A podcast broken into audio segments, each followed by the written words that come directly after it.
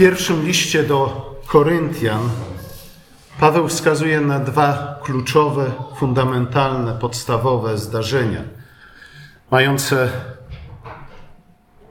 wpływ na kształtowanie się chrześcijaństwa. Jak pamiętacie, rozpoczyna swój list od krzyża Chrystusa.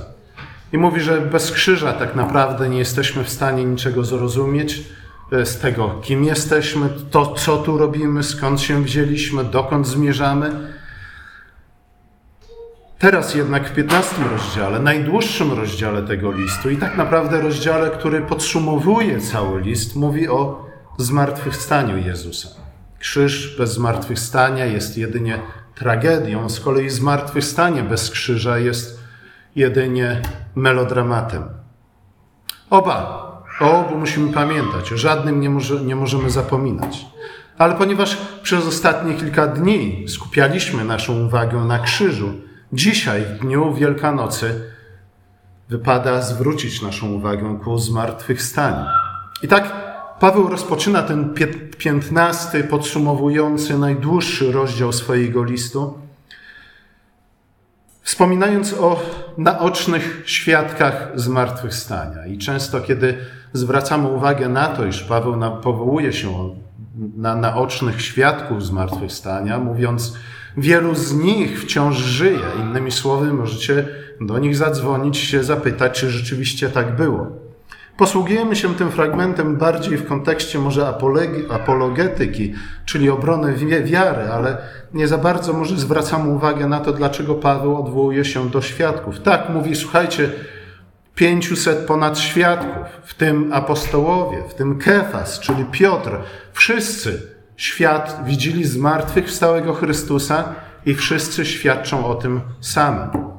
Jeśli Stary Testament wymagał świadectwa dwóch albo trzech świadków, żeby stwierdzić, jak się sprawy mają, Paweł mówi: Słuchajcie, nie tylko dwóch, nie tylko trzech, ale ponad pięciuset naocznych świadków zmartwychwstania Chrystusa. To było Pawła również osobiste doświadczenie, to było osobiste doświadczenie tych pięciuset ponad świadków zmartwychwstania Chrystusa, a jednak Paweł od razu mówi, ale słuchajcie, to wszystko wydarzyło się według pism. Innymi słowy mówi, tak, to osobiste doświadczenie, to świadectwo jest bardzo ważne ze względu na to, iż pozwala nam umieścić to zdarzenie w historii świata, a także w doświadczeniu konkretnych ludzi. Innymi słowy, jest ono podobne do wcielenia. Wcielenie nie było tylko i wyłącznie objawieniem miłości Ojca, ale wcielenie było w rzeczy samej przyjściem Syna Ojca na ziemię i stania się jednym z nas, przyjęcia ciała takiego, w jakim my żyjemy. Więc to jest to połączenie pomiędzy niebem a ziemią.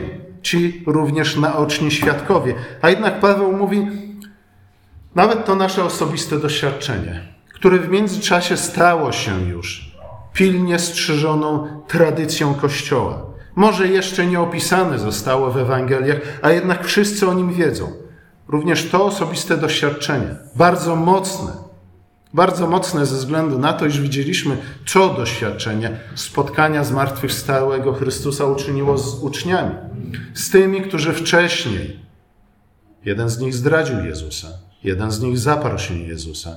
Praktycznie wszyscy, za wyjątkiem jednego, opuścili Jezusa Nagle po, po spotkaniu ze zmartwychwstałym stają się innymi ludźmi. To samo dotyczy Pawła, chociaż nawet w jeszcze większym stopniu. Tamtym brakowało odwagi. I nagle spotkanie ze zmartwychwstałym uczyniło ich ludźmi odważnymi. W przypadku Pawła mówi, w moim przypadku było jednak jeszcze inaczej. Nie, żebym się tym chwalił, ale raczej ze względu na to chcę tym bardziej oddawać Bogu cześć i Bogu chwałę, ze względu na to, że ja, mi nie brakowało, nie tyle brakowało odwagi, co tak naprawdę byłem poronionym płodem. Wiemy, kim był Paweł przed nawróceniem, przed spotkaniem zmartwychwstałego Chrystusa. Był prześladowcą Kościoła. Nie brakowało mu odwagi, ale tę swoją odwagę, całą swoją siłę, całe swoje życie wlał w prześladowanie, Kościoła i w prześladowanie zmartwychwstałego. Kiedy jednak spotkał zmartwychwstałego, całe jego życie zmieniło się. Nie stracił nic z odwagi, ale na pewno zdecydowanie zrozumiał, iż wcześniej toczył wojnę nie z tym, z kim powinien. A zatem to doświadczenie było ważne dla nich, w ich osobistym doświadczeniu. To doświadczenie było ważne ze względu na to, że pokazało nam, iż zmartwychwstanie nie jest jakąś ideą, nie jest jakimś wzniosłą, metafizyczną przesłanką, które, która ma uporządkować nasze życie. Tak, jestem wszystkim, ale jest czymś więcej. Jest połączeniem nieba z ziemią. Jest zatem wypełnieniem wszystkich dotychczasowych obietnic. Ale Paweł mówi, słuchajcie, to doświadczenie należy interpretować w świetle pisma. Dlatego mówi, mówi dwukrotnie, zgodnie z pismem, albo też jak powiada pismo. Ta fraza później znalazła swoje miejsce w chrześcijańskim wyznaniu wiary, czy też wyznaniu wiary Kościoła. Jak powiada pismo, albo zgodnie z pismem. I to właśnie w świetle pisma Paweł mówi, należy interpretować to doświadczenie, świadectwo tych 500 świadków ze względu na to, że zmartwychwstanie było niczym innym, jak właśnie spełnieniem wcześniejszych obietnic. Tak, Paweł później w następnym, dwunastym wersecie mówi, że no, zajmują się tym tematem, między innymi z tego względu, iż również pośród korynckich chrześcijan znajdują się tacy, którzy mają problem z nauczaniem o zmartwychwstaniu, a zwłaszcza o zmartwychwstaniu w ciele. Słuchajcie, to jest problem dla nas również dzisiaj. Nie do końca pojmujemy o tym, co to znaczy. Kiedyś uczyłem dzieci w chrześcijańskiej szkole, mówiąc o, zmartwych, mówiąc o zmartwychwstaniu, życiu przyszłym, zapytałem ich, czego oczekujemy. I wszyscy myśleli, o, będziemy sobie kicać jak aniołki po chmurkach, w stanie bezcielesnym. Bzdura, wybaczcie mi za to słowo, ale bzdura, ze względu na to, że nie tego uczy nas Pismo, nie to wyznajemy w Kościele każdej niedzieli. Nie będziemy kicać sobie jak aniołki na chmurkach w stanie bezcielesnym, ale naszą chrześcijańską nadzieją jest zmartwychwstanie ciała. Bez tego ciała to zmartwychwstanie nie ma żadnego sensu, przynajmniej nie w kontekście historii opowiadanej przez Biblię. W tym czasie nie tylko niektórzy z korynckich chrześcijan mieli problem z nauczaniem o zmartwychwstaniu ciała albo w ciele, większość tak naprawdę ówczesnych religii pozgańskich odrzucała tę ideę. Może za wyjątkiem jakichś tam asyryjskich czy też babilońskich Zoroastrian. E, niektórzy z Żydów odrzucali to nauczanie. Pamiętacie spór Jezusa na temat tego, czyją żoną będzie kobieta, która poślubiła siedmiu braci. Paweł mówi tak, Muszę również tym problemem się zająć, muszę również to wyjaśnić, ale tak naprawdę w pierwszej kolejności Paweł mówi: Słuchajcie, najważniejsze jest to, abyśmy zinterpretowali to nasze doświadczenie, które już zostało, stało się naszą tradycją osobistego spotkania ze zmartwychwstałym. Musimy je umieścić jakoś w szerszym kontekście nauczania pisma. Musimy nauczyć się żyć zgodnie z Pismem. I to znów nie tylko w tym sensie, że mamy zacząć wyszukiwać pewne fragmenty, pewne y, proroctwa wcześniejsze ze Starego Testamentu mówiące o nadziei zmartwychwstania. Nie o to chodzi.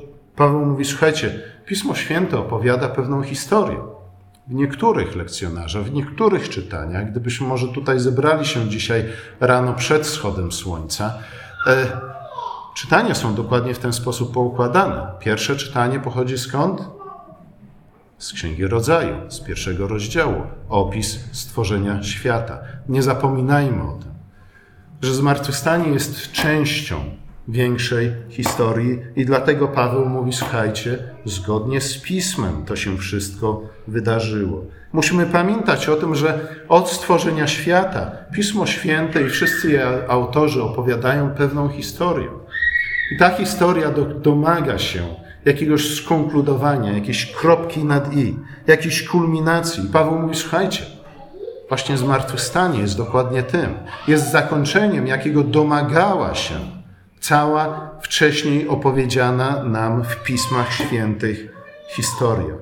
Jeśli nie zmartwychwstanie, Jeśli nie byłoby zmartwychwstania, jeśli nie byłoby zmartwychwstania w ciele, ta historia byłaby być może ciekawie rozwijającą się historią, ale bez zakończenia. Historia bez zakończenia, bez zakończenia, na które nie możemy mieć w ogóle żadnej nadziei, jeśli nie ma zmartwychwstania w ciele, czymże jest? Łatwo zacząć, trudno skończyć. Bez zakończenia nawet najlepszy początek nie jest tak naprawdę wiele wart. Paweł stwierdza jeszcze jedną rzecz i mówi: Słuchajcie, nie tylko chodzi o to, żebyśmy zrozumieli, gdzie i w jaki sposób to zmartwychwstanie Chrystusa w ciele stanowi kulminację całej historii opowiadanej przez Pismo Święte, ale Paweł mówi: Słuchajcie, również ważne jest dla Was to, abyście sami odnaleźli się w tej historii, abyście sami znaleźli dla siebie w niej miejsce. I Paweł mówi ze względu na to, że jeśli dopóki tego nie uczynicie, tak naprawdę nie będziecie wiedzieli, kim jesteście, skąd przyszliście, dokąd zmierzacie i w jaki sposób możecie się tam znaleźć. I kiedy przyjrzymy się wcześniejszym rozdziałom z listu do Koryntian, widzimy, że dokładnie to Paweł czyni przez cały list. Kiedy na przykład w szóstym, siódmym rozdziale opowiada kwestie dotyczące moralności, małżeństwa i tym podobnych rzeczy, dokładnie to czyni. Mówi, słuchajcie, musimy patrzeć na te rzeczy w kontekście krzyża i zmartwychwstania.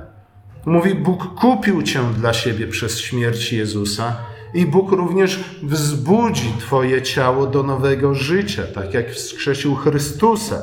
Co to znaczy? To znaczy, że to, co czynisz ze swoim ciałem i w swoim ciele, tu i teraz, ma ogromne znaczenie. Również dla Twojego przyszłego życia w zmartwychwstałym ciele, ze względu na to, że to zmartwychwstałe ciało tak będzie w pewnym sensie nowym ciałem, ale w innym sensie będzie tym samym ciałem, będzie przemienionym ciałem. Widzimy, widzimy to po Chrystusie, zmartwychwstałym. Po czym świadkowie zmartwychwstałego Chrystusa rozpoznali, że mają do czynienia ze zmartwychwstałym Chrystusem.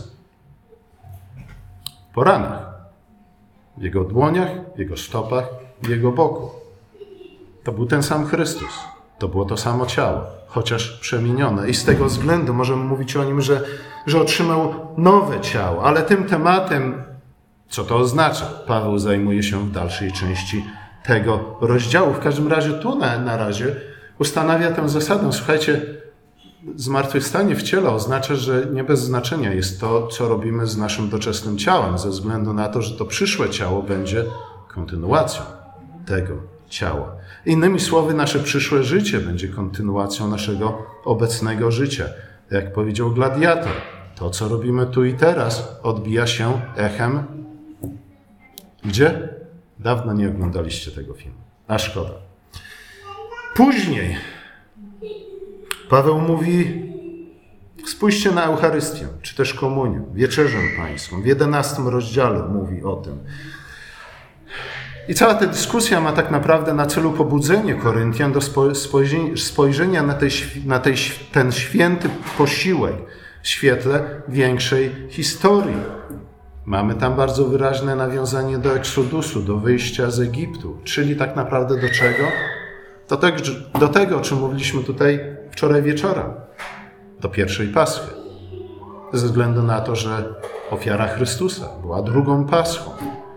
I zmartwychwstanie jest dokładnie tym, czego Izrael doświadczył, kiedy Pan Bóg wyprowadził go z Egiptu, z domu niewoli. Zatem Paweł mówi: Słuchajcie, również na to musicie spojrzeć w kontekście śmierci i zmartwychwstania, patrząc wstecz na śmierć Chrystusa i patrząc w przód na jego ponowne przyjście w zmartwychwstałym ciele. I ten święty posiłek macie sprawować właśnie jako ci, którzy zmierzają z domu niewoli do życia w nowym ciele, do pełni królestwa, do życia wiecznego. Później znajdujemy w 13 rozdziale hymn o miłości. Ostatnio słyszeliśmy kazanie na ten temat. Ale również ten hymn o miłości, Paweł mówi, słuchajcie, również Tę kwestię należy interpretować w kontekście śmierci i zmartwychwstania Chrystusa. Ze względu na to, że z jednej strony wiemy, oczywiście miłość wymaga ofiary. czasami wymaga ofiary z życia. Często jesteśmy tego świadkami. Nie jesteśmy w stanie sobie wyobrazić prawdziwej miłości, która nie jest gotowa na śmierć. Wojna na Ukrainie nam o tym przypomniała, ale nie tylko ta wojna, także doświad codzienne doświadczenie, na przykład doświadczenie macierzyństwa. Ale Paweł mówi nie tylko to, ze względu na to, że kiedy my myślimy o miłości, to pamiętajcie o tym, że miłość przetrwa to, co nazywamy końcem świata. Będzie trwać również w nowym świecie, który Bóg uczyni, a tak naprawdę, który Bóg już zaczął czynić poprzez wzbudzenie syna ze śmierci. I dalej, fakt, że istnieje ten nowy świat, który już został zainicjowany przez zmartwychwstanie Chrystusa, że cały lud otrzyma, lud Boży otrzyma nowe ciała i zamieszka w nowym niebie i w nowej ziemi, w której będzie mieszkać sprawiedliwość, które tak naprawdę zjednoczą się w pełni u końca historii, jest podstawą tak naprawdę wszystkiego, o czym pisze apostoł. Innymi słowy, nie możemy zrozumieć tego, kim jesteśmy, skąd przyszliśmy, dokąd zmierzamy, w jaki sposób mamy się tam znaleźć, czy też możemy się tam znaleźć, w jaki sposób to wpływa na nasze codzienne również decyzje, jeśli nie pamiętamy tej szerszej historii opowiadanej przez Pismo Święte. Jeśli, jeśli nie patrzymy na nasze życie, na nasz codzienny dzień, o czym mówi Jezus w kazaniu na górze, w świetle i w kontekście naszej eschatologicznej, jak to się mówi, nadziei, czyli w świetle zmartwychwstania w ciele. Paweł chce więc jasno powiedzieć, że zmartwychwstanie jest dla chrześcijan fundamentalną rzeczywistością. Nie jest jakąś dziwną ideą, nie jest jakimś pomysłem, nie jest, tak jak powiedziałem, jakimś metafizyczną przesłanką, koncepcją, która ma nam pomóc lepiej uporządkować sobie życie i zmagać się z naszymi codziennymi trudami, chociaż również tym ono jest. Mówi, słuchajcie, wszyscy to głosimy, od wszystkich nas, włącznie z Kefasem nawet, słyszeliście to samo. Mówi, historia ta, historia ukrzyżowanego i zmartwychwstałego Mesjasza tworzy Ewangelię, jest treścią Ewangelii. Ewangelia jest zwiastowaniem dobrej nowiny o ukrzyżowanym i zmartwychwstałym Chrystusie. To było przesłanie, które Paweł głosił dokądkolwiek się udał. Wszędzie tam, gdzie poszedł. Pamiętamy jego wizytę w Atenach, gdzie kiedy wspomniał o zmartwychwstaniu. Grecy powiedzieli, a tego posłuchamy kiedy indziej. Czyli innymi słowy powiedzieli, nie wracaj do nas już więcej. To było przesłanie, które według Pawła niosła, niosło moc Bożą. Prowadziło do nowego życia, do żywego poznania miłości Boga, które prowadzi nas przez nasze życie do pełni Królestwa. Kluczowe jest zatem, mówi Paweł, abyśmy o nim nigdy nie zapominali, abyśmy sobie o nim zawsze przypominali, aby to przesłanie stało się rzeczywiście tym solidnym gruntem, na którym stoimy, tą skałą, na którą opiera się nasze życie. Przesłanie to nadaje sens temu, kim jesteśmy i ku czemu zmierzamy. Jest ono oparte właśnie na tych dwóch głównych biegunach, czy też narożnikach, węgłach naszej wiary na śmierci i na zmartwychwstaniu Chrystusa.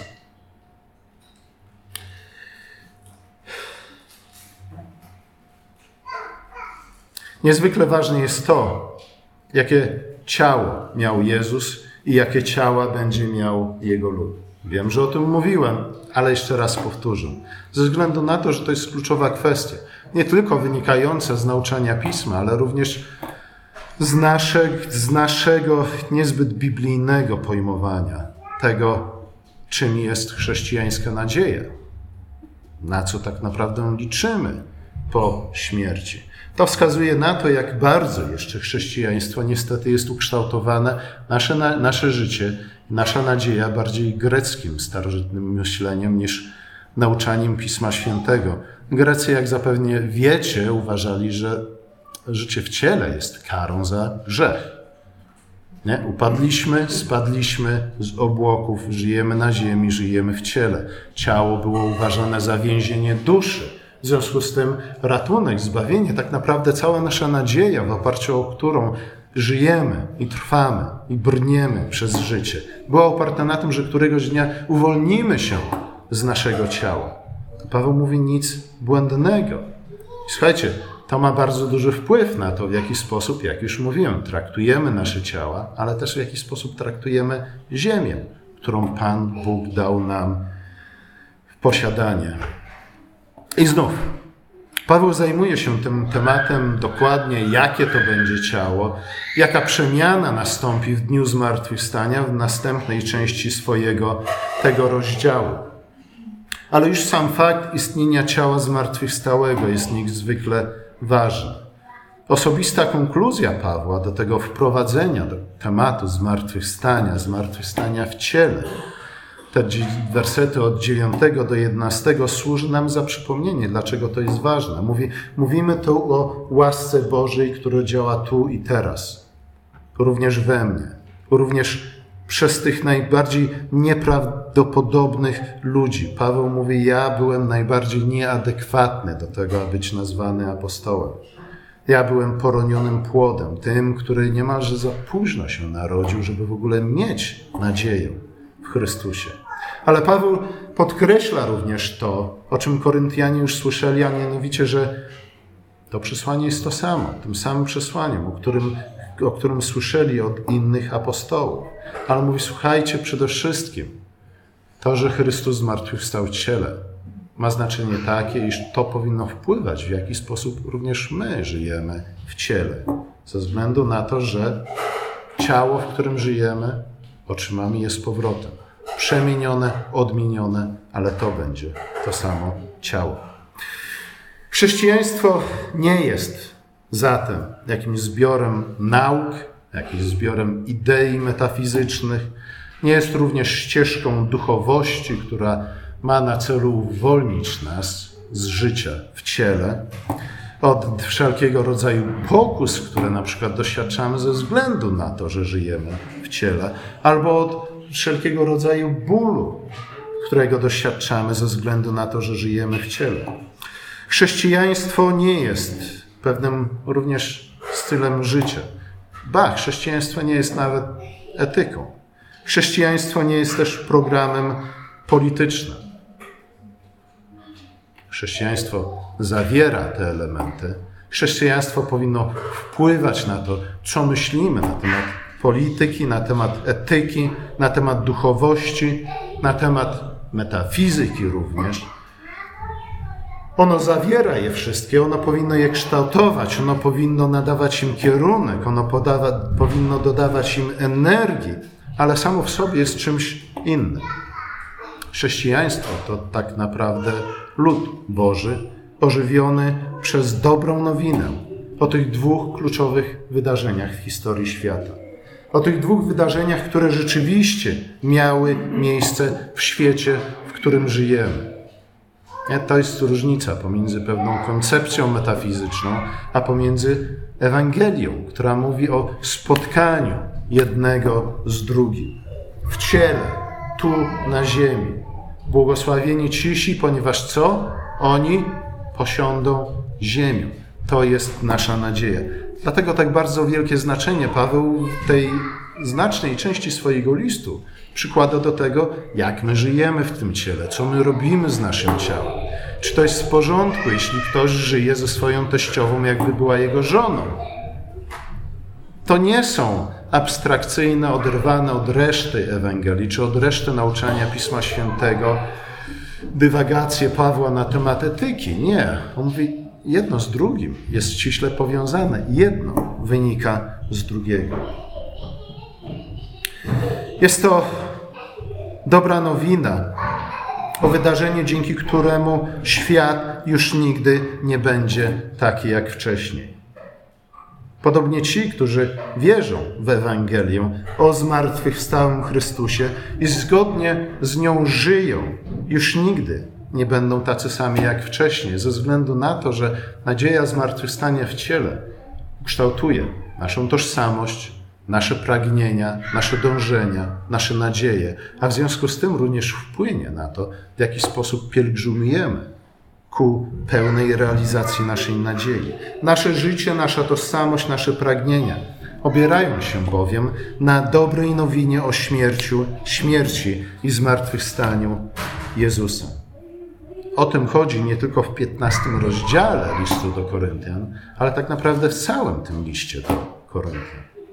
Słuchajcie, dlatego też na przykład tacy męczennicy wczesnego Kościoła nie byli tylko i wyłącznie heroicznymi, lecz tragicznymi ofiarami świata opanowanego przez siły ciemności i przez zło.